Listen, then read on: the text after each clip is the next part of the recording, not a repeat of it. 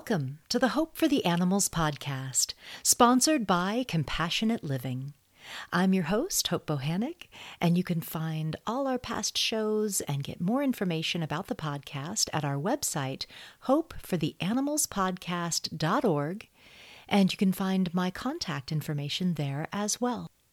Welcome to 2022. I hope you're getting settled into the new year. I missed you all in January. Thank you for bearing with me while I took the month off from the podcast. I am back now, ready for a new year. I, I really needed the time though because I had some big changes happening. It's a new year and I have big life changes to share with you.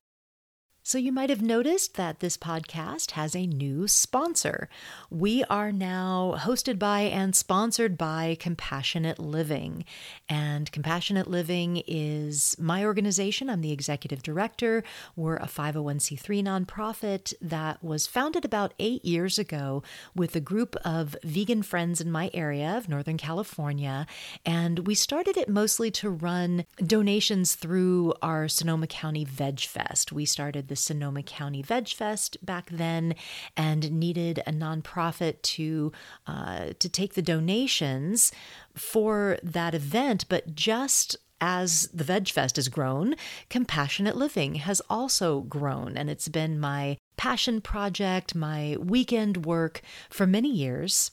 And I've been feeling for a while now, but I finally am feeling like it's the right time to take the leap, to try to make a go of it, to build it into a viable, effective animal advocacy organization. So I have resigned from United Poultry Concerns after almost a decade with them. And I was honored to be with UPC for these years. I've learned a lot. I was able to have a national platform for advocacy. So I will be forever grateful to Karen Davis and UPC for these past years. But it is time to spread my wings, spread my own wings, head up my own organization. And I'm just, I'm so excited to focus on my own passions, my own activism so it's a big life transition for me. It's uh, scary and exciting. And well, I've been doing this work now for over 30 years and I feel I feel ready. I feel ready for this challenge and ready for this leap. So, my vision for compassionate living is an online focus for vegan education because, well, that's where everybody is now. That's where all the kids are. So, and I'm going to get some help with that.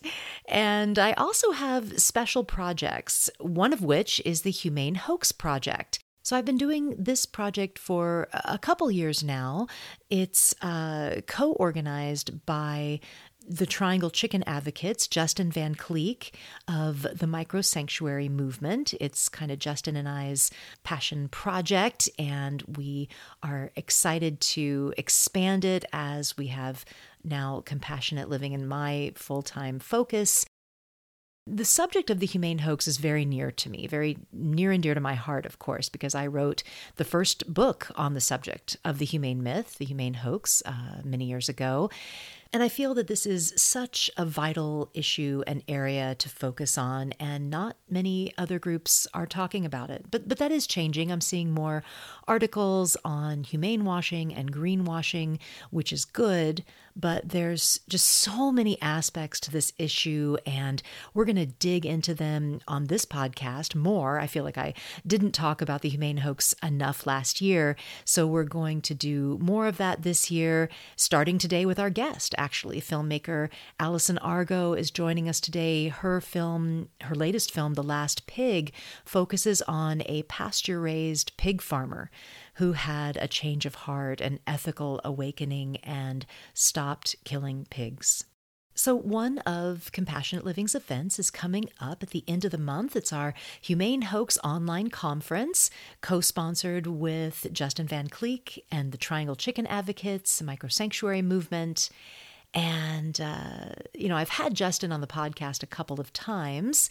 And we are co hosting this online conference. It's Saturday, February 26th.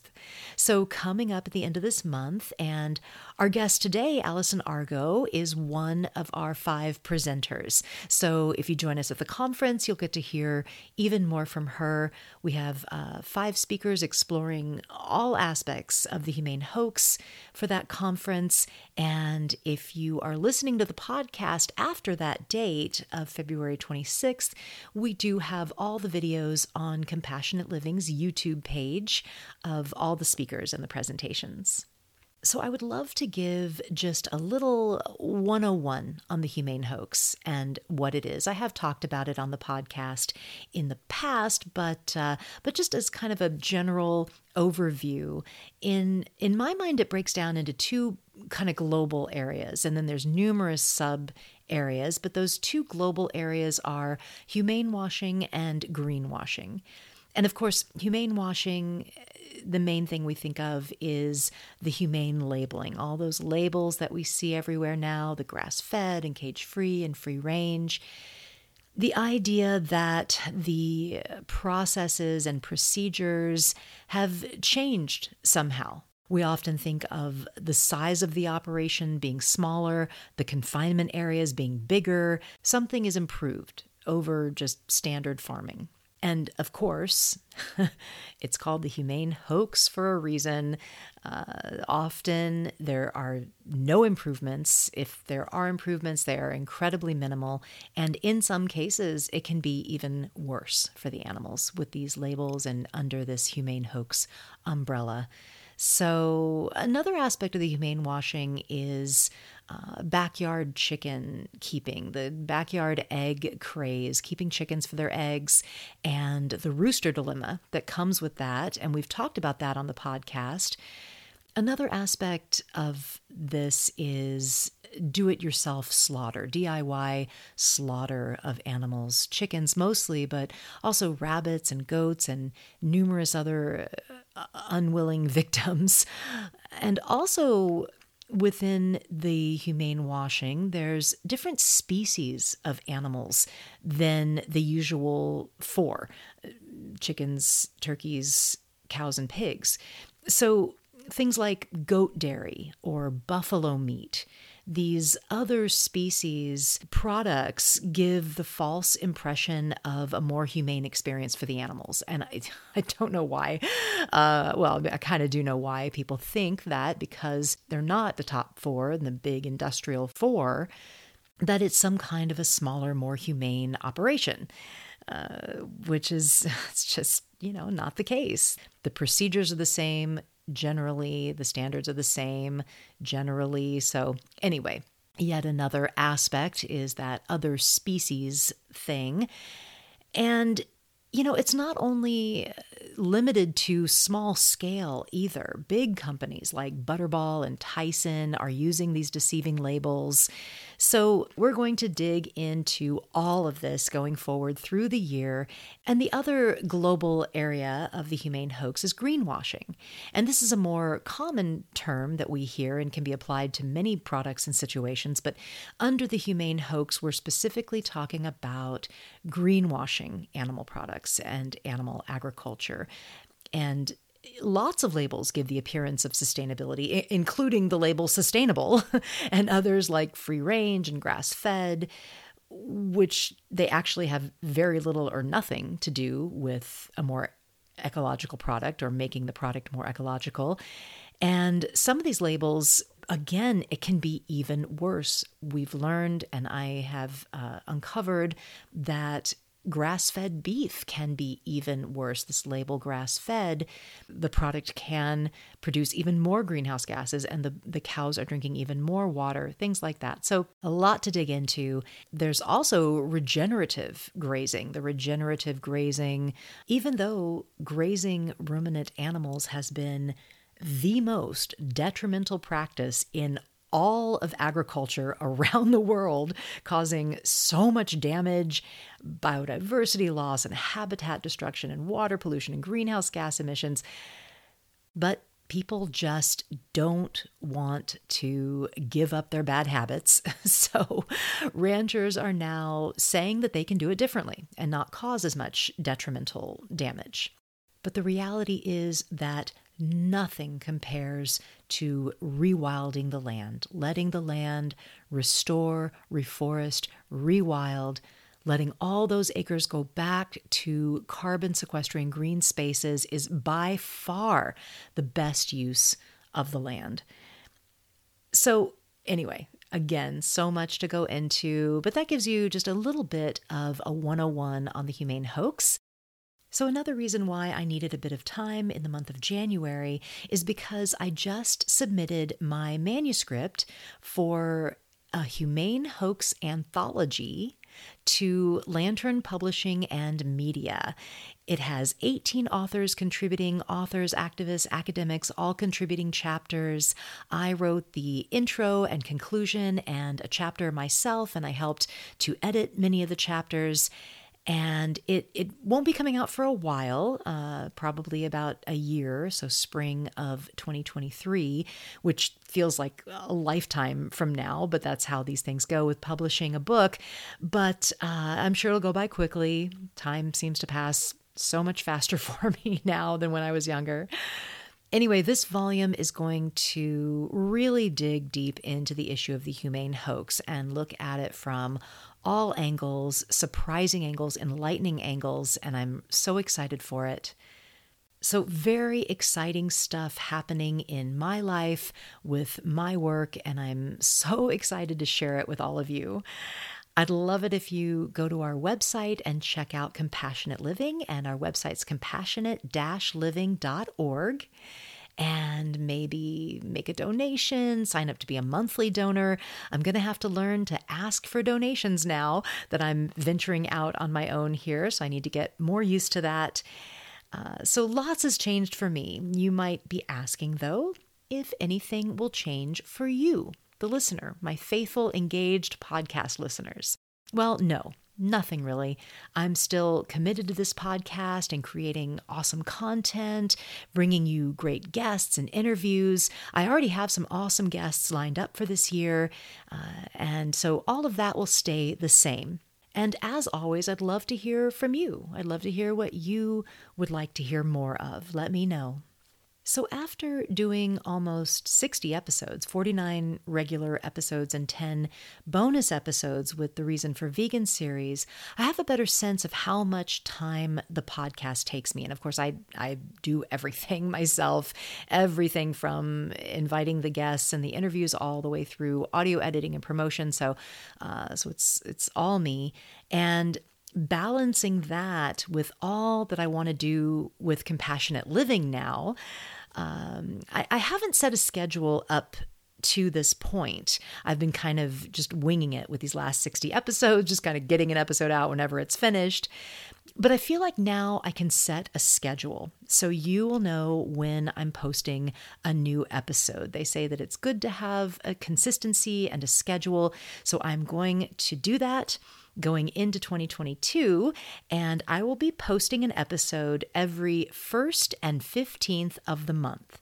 So, two a month. I feel like that's manageable for me at this point. So, moving into full, full time with my organization, Compassionate Living, I think that is the schedule I'm going to be able to uh, keep consistent. So, I'll be posting new episodes on the 1st and 15th of every month. So, before we jump into the conversation with Allison, and we're going to do that soon, I want to mention that February is Black History Month, and the Afro Vegan Society is promoting Veguary, so February, Veguary, this month, and they're calling this campaign a celebration of all things black and vegan. And they're filling the month with activities, uh, cooking demos, and virtual workshops and prizes. So go and check that out, support them, share their social media posts about this campaign, the Afro Vegan Society, and I'll put a link to that campaign in the show notes. Okay, so let's get into today's conversation.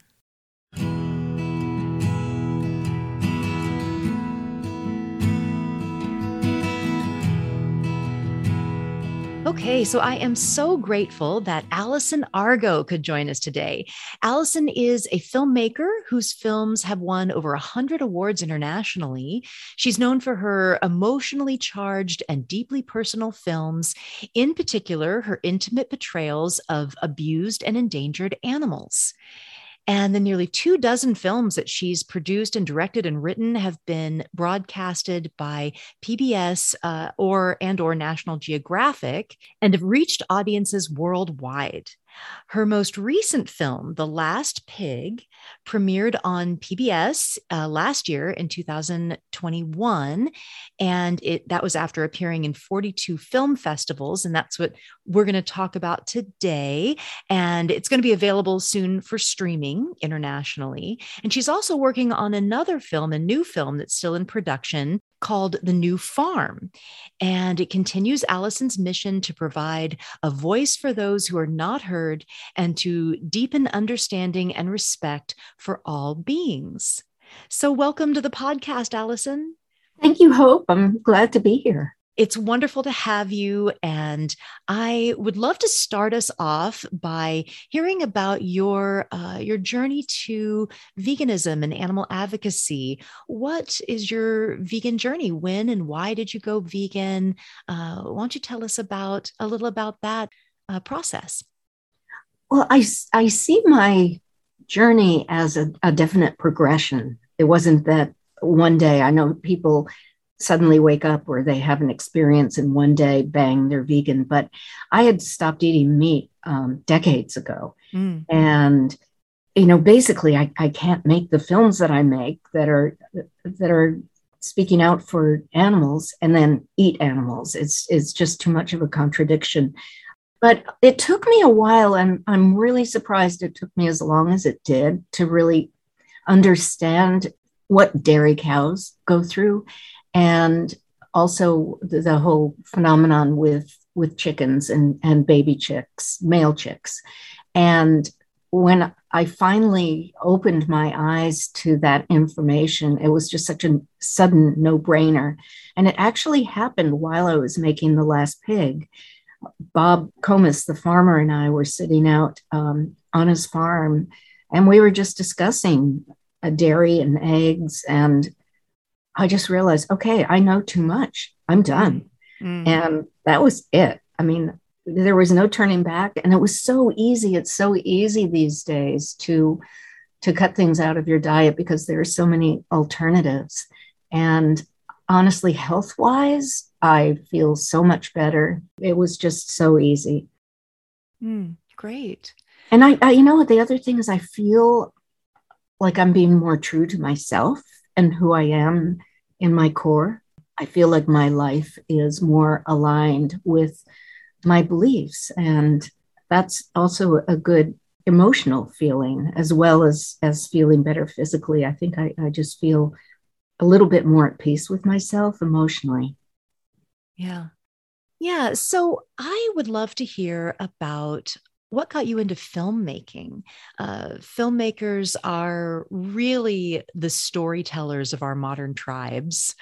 Mm. And I am always in awe of them. So, what inspired you to get into filmmaking? Well, in one word, it was gorillas. Oh. I I had uh, gone into the theater and and Uh, I guess television as well. Acting, I, I was raised in a, in a small theater on Cape Cod and a little summer stock theater. And I went into acting, which was sort of the way I was raised. And in the 80s, I guess, I started becoming aware of gorillas because Dian Fossey was out doing her work in the field. And mm. it, I was fascinated by these beautiful, we were learning that they're these gentle giants. I mean, they're vegetarians. Yeah. They're, they're just a, a, a beautiful, magnificent, peaceful animal. And then I started looking around me and became aware of those gorillas that were living in captivity and became really, really concerned about their welfare and what kind of conditions they were living under, I became aware of a gorilla named Ivan who was living in a shopping mall, a really nasty, tacky little shopping mall in Tacoma, Washington. And he had been bought from the wild, brought in as an infant, and lived alone for almost 30 years in basically a concrete box in, in a shopping mall. He also had like a little circus trailer. And it was the most heartbreaking thing. And that's what propelled me to jump behind the camera. I knew nothing. I did not know how to make films, although I had I had been acting for long enough that I think I I understood sort of intrinsically how to tell a story, uh-huh. and also I had I had just osmosed from being on television sets a little bit about making films. Basically, I just was a person with a huge amount of passion, and I wanted to speak out for gorillas like Ivan, who were just trapped in, in this situation because people just didn't know. That's the thing is as a filmmaker that's that to me is my mission is to get the information out there so that people are informed so that they can make informed choices. So that film took me almost four years to make i learned while i was making it you know made it with no money and no knowledge but i learned you know in, during the process and national geographic caught wind of it and asked to see it when I was just about done. And they loved it. I was I was lucky that I think I my film, which was very different than films that were being made, I think it, it hit at a time when people were looking for different. They were looking for something new. And so it was really embraced. They they aired it.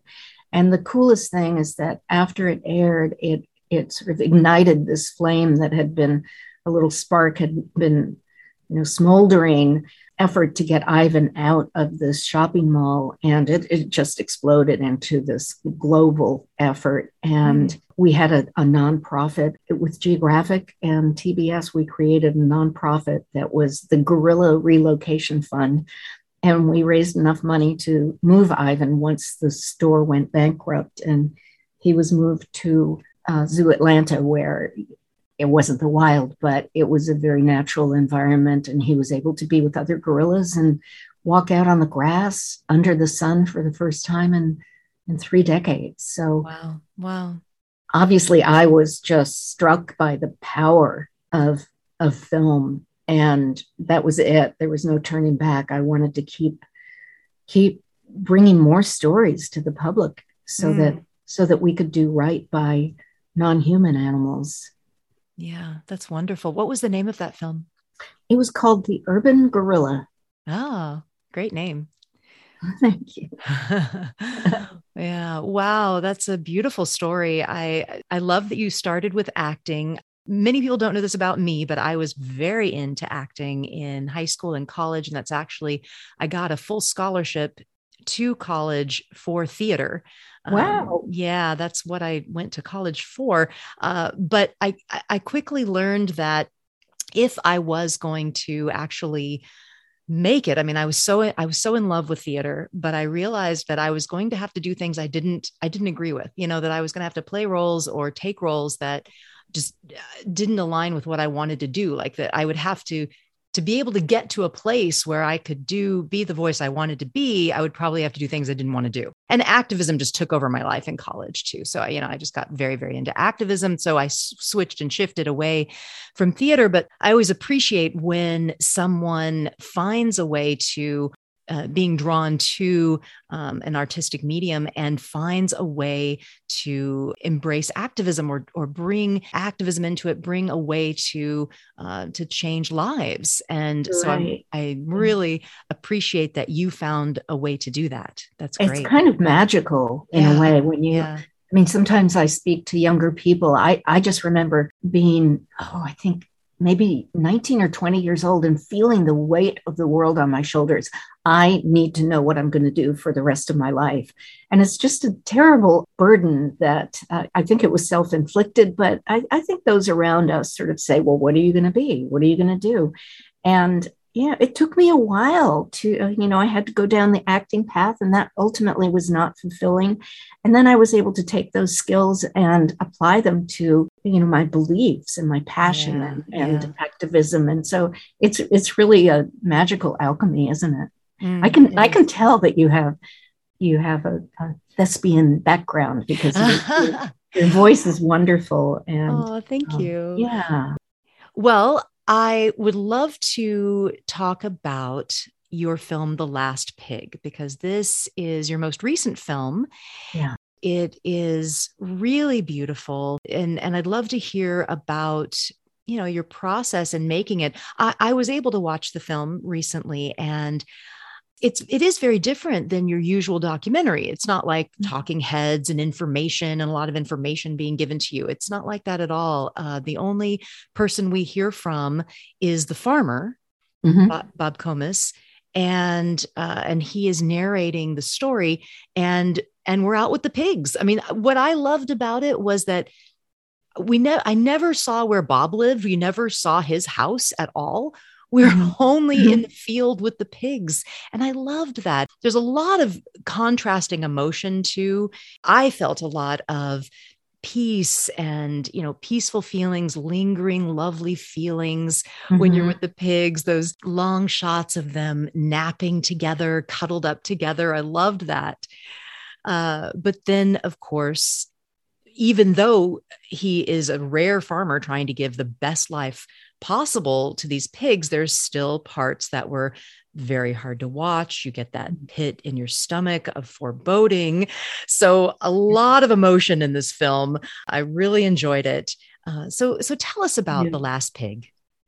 Well, as I've evolved, and as I said, it has been an evolution. You know, it's it's it's fairly easy to identify with gorillas or even chimpanzees because they are so like us. But I think it's it's more challenging to inspire people to care about pigs and chickens and other animals that are less like us and and that society has told us from the day we hit the ground you know hit the earth that oh, these are just here for us to use and consume. Yeah. And so to lead, live your life in a way contrary to what we've been raised to believe is is it's a challenge. It's it takes effort and consciousness. So I've wanted to more and more and more wanted to speak out for animals that are caught in the farming industry and i don't care whether it's big big ag or or small you know kinder ag like like bob's farm was they're still trapped and they're still going to be killed when they're babies. They're not allowed to live their full lives. And i wanted to find a story that i felt could reach a broad audience.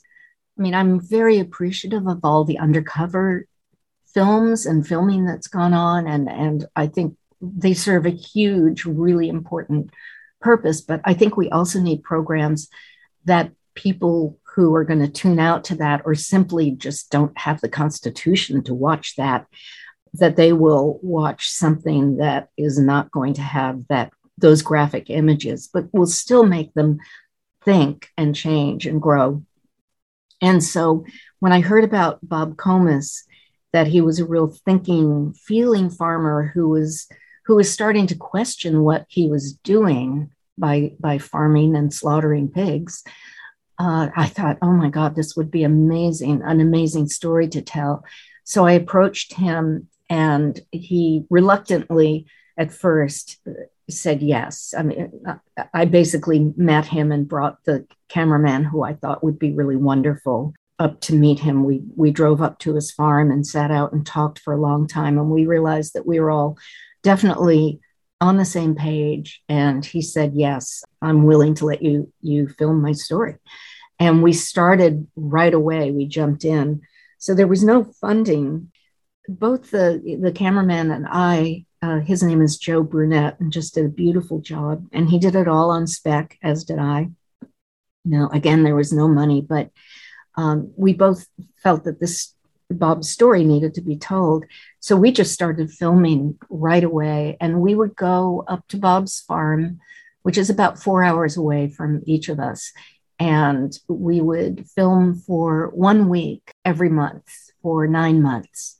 so it was a, an incredibly immersive and i think that's maybe the word you were looking for about the film it's very experiential and immersive yeah, yeah. and I, I think that's partly because of the way that we we filmed it in a very very immersive and long reaching sort of far reaching way in that we started when Bob was having these thoughts of, I don't want to do this anymore. I don't believe in what I'm doing. It's not who I am.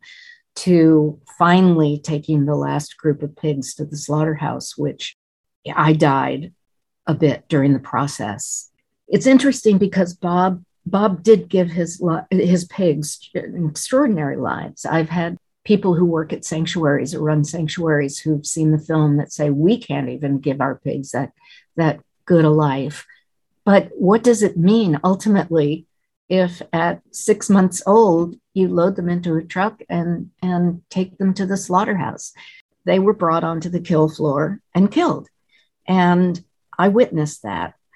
And I can only say that I think you one will never be the same after witnessing life being taken needlessly from a, another being that is happy and full of love and life. And that made it even more criminal to me is pigs are so oh they love they seem to just revel in everything about life. They love to smell and taste things and root around with their noses and and run around and feel the earth. And and then to suddenly snuff that out while they're still babies is it's just i think criminal for me. Mm, and yeah. so that was really life changing and i'm i'm so grateful that bob did get out of pig farming at the end of the film. He has stopped.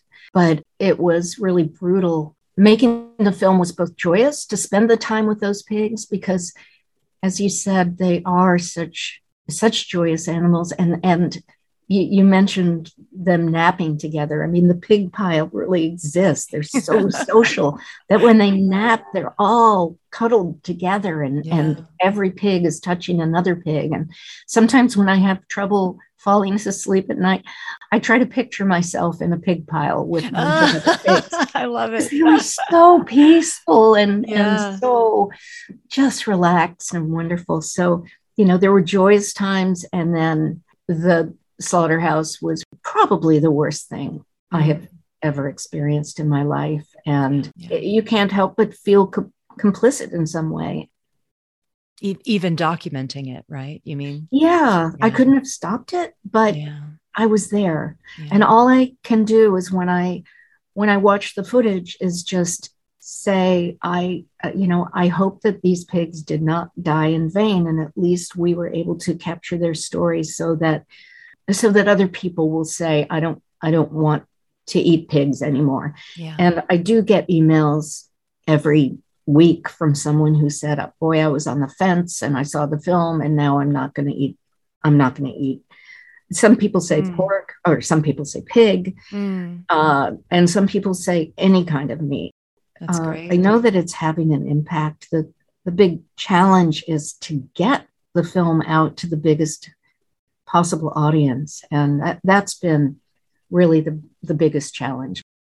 I wanted to go back to an interesting thing you said. You were talking about the undercover investigations mm. that we see so much. And there's so many now, hundreds, I would say, of undercover investigations that have happened now over the last, you know, decades that expose these horrors in actually in the industrial farming and, and slaughterhouses and I think people can just say, oh, well, that's just like when they say it, what they'll off the excuse they often will use is, well, that's just a bad apple, or that's just one place that's doing a bad thing.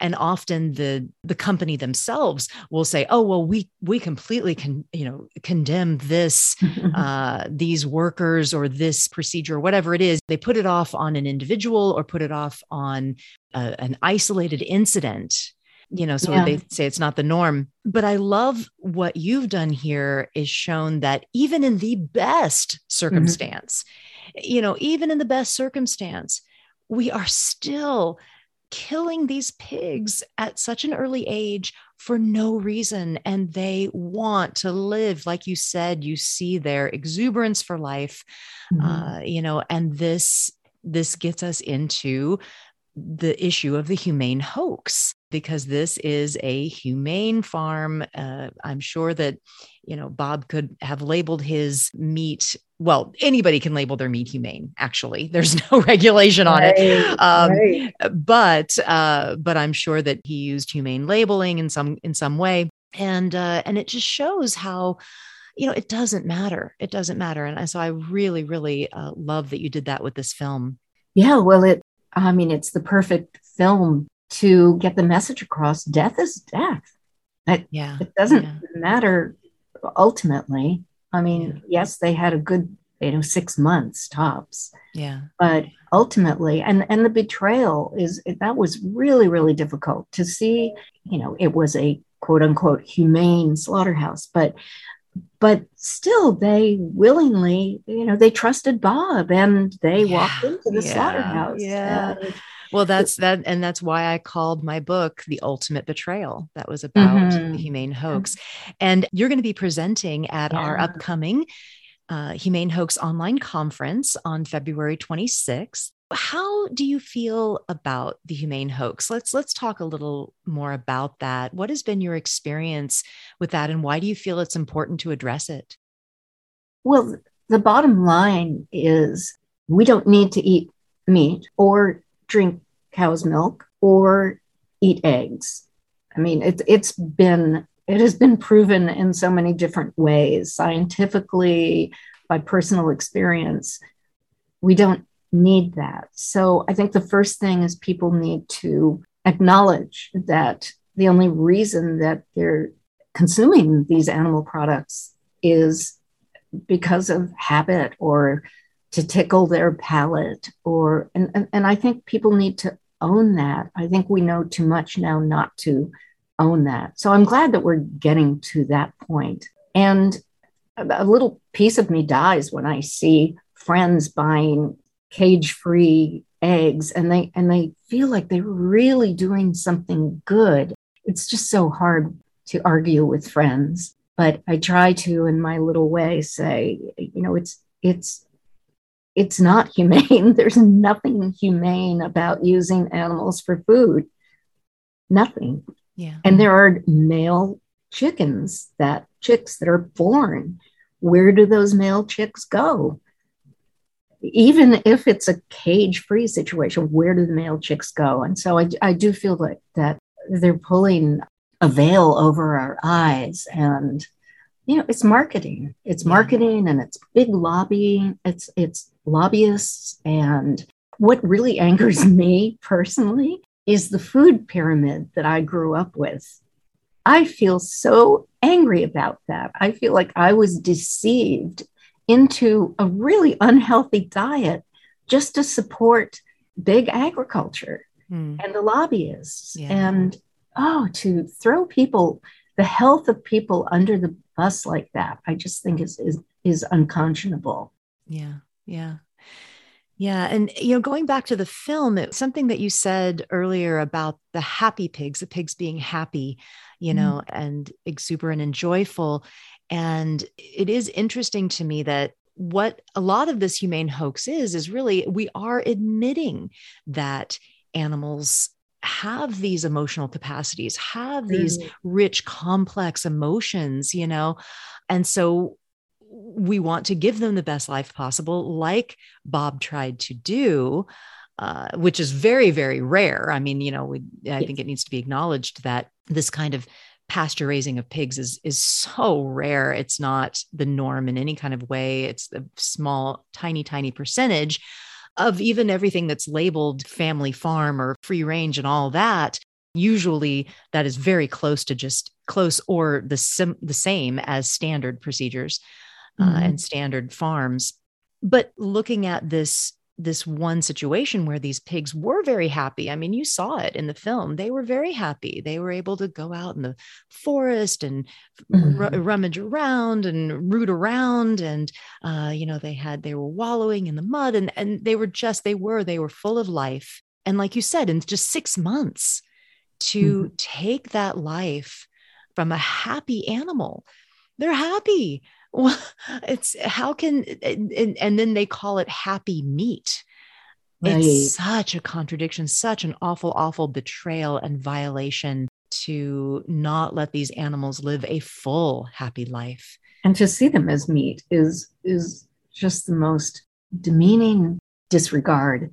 Yeah. But uh, Bob is is was used to write some some blogs, and that's how I first heard about him. Hmm. Is a friend sent me a link to one of his essays, and it was called "Happy Pigs Make Happy Meat?" question mark. And by the time I had finished reading that, you know, short article, I was in tears, and that's what really made me decide to reach out to him and and to tell his story or to bring his story. I didn't tell it. I just I was the I was the conduit yeah, for yeah between him and the audience. But he also says there's a scene in the film that I find incredibly poignant where the pigs are out in the woods where they really were happiest. It was fall. He says, you know the pigs love the fall because it's nice and cool and, and, you can just they're just running around and picking up sticks and throwing them in the air. I mean they're so mm, joyous. yeah. And and you hear bob say because he's just musing he says you know this this concept that happy pigs make happy meat is so disturbing to me. It does not absolve any kind of guilt that i have for taking yeah. these pigs to the slaughterhouse so yeah. I think I think yeah, and I, I remember that quote, and I think he said something like, "I'm haunted by the ghosts of these happy pigs." Bingo! That's exactly what he yeah, said, which is amazing. just such an amazing statement to make. And he is. He is still to this day haunted. We went back to the farm, I went back a year later, and he hadn't returned to the area, one of the, the main area where all the pigs were it was all overgrown because he just couldn't even bear to go up there. So he he will be forever haunted. Oh, you know, I was going to say one other thing that I was reading about recently. Yeah. I I was reading and it was I, I think a local humane shelter I, I can't remember in the Midwest, but the article was saying that I think during COVID and also, you know, for for financial reasons, a lot of people have started more and more people have have started backyard farming. Yeah like hey right. i can grow my mm-hmm. own animals. I yeah. can you know and more and more animals are needing to be rescued because people don't have the skills. They don't even know about animal husbandry so they're starving these animals. They're living in squalid conditions. It's um it's just a really sad situation. Yeah. And so a lot of rescues then get called by the animal control, I guess, right, comes in right. and shuts these places down. And then uh, the refuges and sanctuaries and rescues have to try to deal with these incredibly ill animals that yeah. need uh, veterinary care. And so I just think that's a really interesting sidebar. Yeah, it is. It's it's definitely part of the humane hoax because a lot of uh, people that do this, the backyard, do it yourself, raise uh, hens for eggs, or or even slaughtering animals for meat. A lot of people go into it thinking, well, I'm going to, you know, get out of this horrible industrial system and and do it myself, do it humanely. Uh, but you're right, they don't know what they're getting into. And a lot of these animals get sick or injured. And then, you know, vet care is so expensive. And yeah, they end up in horrible situations. Yeah, it's really yeah. sad. Well, Allison, I would love to just shift a little and talk about your new project, the new film that you're working on. And this is really a fascinating subject I think. And it's about farmed animal sanctuaries and what's being called animal centered design right yeah yeah mm. and yeah and it's this this new thing that's kind of around uh, because farm sanctuaries often look like farms like working farms and there's a kind of a movement to try to make the the places that we are rescuing and keeping and loving animals at farm animal sanctuaries to make it more friendly to animals because farms aren't necessarily made for animals. They're made to well uh, for human convenience, really. Right, exactly, exactly. So mm-hmm. trying to make it more animal centered. So talk about this. This is fascinating. Well, I had never heard of it until I was actually down in North Carolina, in Durham, North Carolina, at a screening of The Last Pig that had been organized by the local vegan community. And afterwards, this lovely young couple came up to me and started telling me about their refuge, the Piedmont Farm Animal Refuge, and their animal centered design. So, this great couple, Lenore Braford and Paul Drake, have been cre- creating these structures at their refuge based on Paul's designs. He, he's studying architecture. And they look at the individual animals and species and try to understand truly on the, on the deepest level what makes them tick and what their needs are. Mm. So, for hmm. instance, the goat house, they don't even like to call them barns because that sort of smacks of you know, the classic farming. farm. Yeah. And so the goat house is vertical as opposed to horizontal because goats are happiest climbing. when they're climbing. They like yeah. to climb and they feel safest and best when they can be up high. And uh, so, so they built, you know, sort of bunk beds and, the, and this vertical building, whereas wow. sheep are prey animals and flock animals. And they really like to be able to see if there are any predators around and they like to be able to see their their fellow sheep. And so that space is very you know, open and, and almost kind of a round feeling. Hmm. so it, it's it's a wonderful way of approaching design and architecture. And and of course paul also is totally tuned into green building. So, you know, he harnesses natural heat from the sun and situates buildings in certain ways so that they catch the breeze in the summer, but uh, mm. remain solar heated during the winter. And it's just really, really so fun. And it, it seemed to me that it would be a new way it, it might bring in a new audience to gain an understanding of the fact that each animal is an individual. You don't just yeah. throw them all into a big barn together. Yeah. They they came from different ancestors. That's another thing that Paul and, and Lenore do is they they look at the ancestry of the animals. What did they evolve from?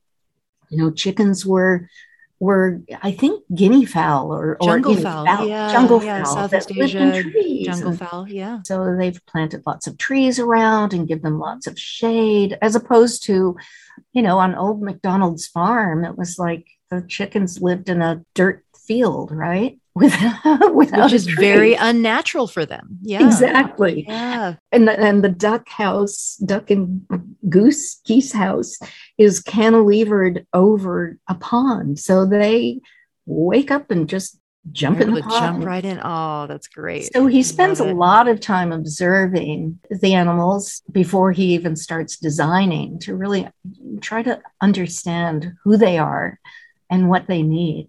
I have hopes that the film will just be an absolute delight and will be of interest to you know people who are interested in architecture architectural students but also the, the people who are you know hgtv fans because it's it's just so cool the way he designs these spaces. Yeah. and also children. I think you know I, I really intend for this film to be appropriate for kids. And that that's my goal is to is to put this really fun film that that promotes understanding and sensitivity towards these other animals. Put this out there so so we can reach a, a different audience. Yeah i love it.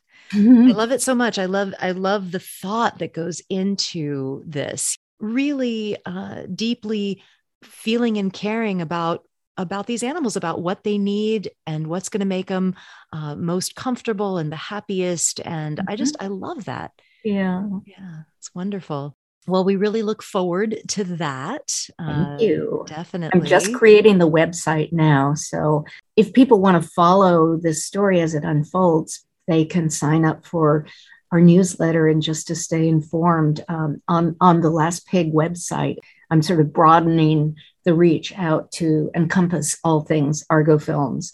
Mm. So you can follow us there. It's thelastpig.com and it will say contact us and you can sign up for our newsletter so we'll keep you informed. And we do not spam. We, i'm lucky if i can get one newsletter out every three months honestly but okay. so you won't get overwhelmed but that's a good way to stay in touch and also through social media of course. Yeah and i'll, I'll put that link in the show notes for sure and the, the film's going to be called the new farm that's the working title right working now. title okay. Yeah. And and i and i just want to add a little something about this actually as an afterthought. Farm sanctuaries to do something like this would take a lot of money and resources of course. Um, i mean just starting a farm sanctuary if if you're going to do it as a rural sanctuary with large animals is going to be a huge cost. And and that's why i think that most farm sanctuaries look like farms is that they are properties that were farms in some way. So, mm-hmm. you know, it's just kind of a grandfathered in thing. So, this is something that's like, you know, create something new, but of course, it would cost a, a, great deal of money. But there are things that can be done on like a micro sanctuary level. Mm-hmm. Uh, you know, it doesn't have to be this these big, expensive new buildings or structures just changing the uh, the foliage and the like you said planting trees or changing the greenery the the plant life around can alter the situation for the animals and it's not as dramatic or expensive. Um, so there's smaller scale ways that you can do animal centered design that doesn't cost as much. I just wanted to add that. Yeah, no, that's that's really important. And for every animal that's living in captivity, and let's face it, any farm animals are living in captivity, rescued animals are gorillas in captivity. They all need stimulation. I mean, as yeah. natural as it can be, but also it, it gets really tedious in the same little four walls. And so yeah, monotonous enrichment yeah. is really important. Yeah. Yeah, absolutely. And and like you said, chickens love uh, to scrounge around and be able to to hop up to different branches and mm. you know i mean just an open mm-hmm. grassy mm-hmm. space is kind of boring for chickens mm-hmm. uh, so yeah there's a there's a lot to learn you can't see me right now, but my I am grinning ear to ear just thinking about chickens because Aww. they are they are some of the most dear, delightful beings, and they have such distinct personalities. Yeah, um, they're just uh, yeah, just yeah. an absolute delight. They are. Mm-hmm. So, Allison, it's really been wonderful to talk to you. I, I like to ask all my guests in the end of the interview what gives you hope for the future? Oh, that can be such a tough question and at this moment in time because we're just at such a strange crossroads with with COVID and uh, you know the pandemic yeah. isolating all of us and our society seems so polarized. I don't just think it seems, I think it is so polarized. Yeah. One thing that gives me hope is that that there's a, a convergence of things, uh, of phenomena that are demanding our attention. And one is climate change. We cannot ignore that anymore. We can't say that that's a hoax. yeah. Um, it exists. And it's also becoming more and more accepted and, and understood that acknowledged, I guess I should say, that animal agriculture is a, is a big you know, perhaps the biggest contributor to climate change. And so uh, I think we're going to become more and more and more aware of that. I think also people who are who really care about their health are coming out and and speaking up about wow i'm i'm a much better athlete now that i've gone plant-based and so i think more and more we have the evidence out there and the inspiration out there for people to want to follow those examples that those people are are setting. And then thirdly i think our community of people who care about the welfare of animals and the and the well-being of animals i think we're growing. And and so i think these three prongs all coming together at the same time are going to help catalyze our society towards a, a kinder place Mm. I guess that's my hope. I just think I think the timing is working in the favor of non humans and humans together, both of us. That's interesting that when I ask what gives you hope for the future, that one of your answers was climate change. and, and, and but but you know it's true sometimes we need the biggest challenges the mm-hmm. biggest mm-hmm. catastrophes to inspire change to prompt big shifts and change. And so yeah it's true it can be very hopeful that this huge yeah. horrible catastrophic thing is happening because that's what's going to prompt action and inspiration. Um, yeah. so yeah. Yeah it's ironic but it, it is true. We we just can't bear our, our heads anymore. I mean the fires are raging and yeah. tornadoes are hitting strange places and and the icebergs are melting. Yeah. Yeah. Well but we're doing what we can and uh, yes. uh, and films like your film are out there to uh, help people to really be inspired and make those changes in their life that are going to be meaningful to the planet and to the animals. So yeah. thank you for thank you for doing the work that you do. Oh you're so welcome. And i want to add one more thing to yeah. that gives me hope. It's i i think the younger generations the generations coming up right now are really sensitive and really effective. I think yeah. they're strong. I think they're united. I think they may rectify a lot of what our generations have gotten wrong. So let's hope the kids give me hope. yeah. Yeah.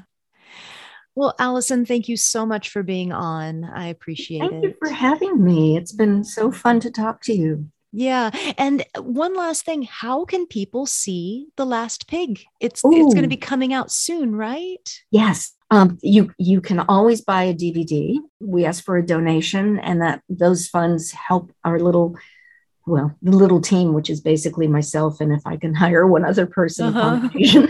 but you know, it helps us us continue our outreach and our good work. And you can you can purchase that through the lastpig.com and also, we are going to make this is going to be our Valentine's Day gift.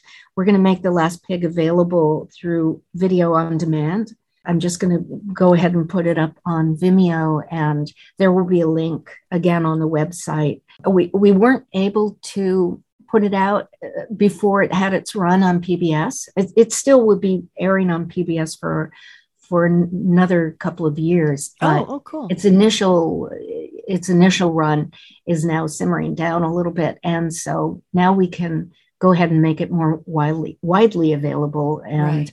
and interestingly, the film has been really appealing internationally. It's been invited to Japan a number of times, hmm. and Korea. It's been at film festivals. It won. Wow you know it's won um, awards at a lot of foreign film festivals so it, it really travels well it's such a universal story yeah and, and it's really kind of sadly right now it's timeless but there will come a time where this will be a historic story mm. yeah that's a that's a really cool thought mm. all right allison well thank you so much for being on the podcast thank you Thank you for listening to the Hope for the Animals podcast, sponsored by Compassionate Living. I hope you enjoyed today's podcast. It's really great to be back with you after a bit of a break. I would love to ask you to please give us a rating or review on your listening app. Uh, it helps so much. And I have to tell you, when I'm feeling unsure of myself around this podcast, all I have to do is read one of the reviews you all are so kind and seem and seem to really appreciate the podcast and that makes it all worth it. Your kind words and the reviews warm my heart. So thank you so much. I'm excited to be back in action, back here with you in podcast land where we can create our own reality, a reality where people care, where they care about the planet, about the animals. We are creating our own community here and then bringing all that we learn, all that we're inspired by, out to the real world. And I hope that you're inspired for a new year and new adventures. And please, always, live vegan.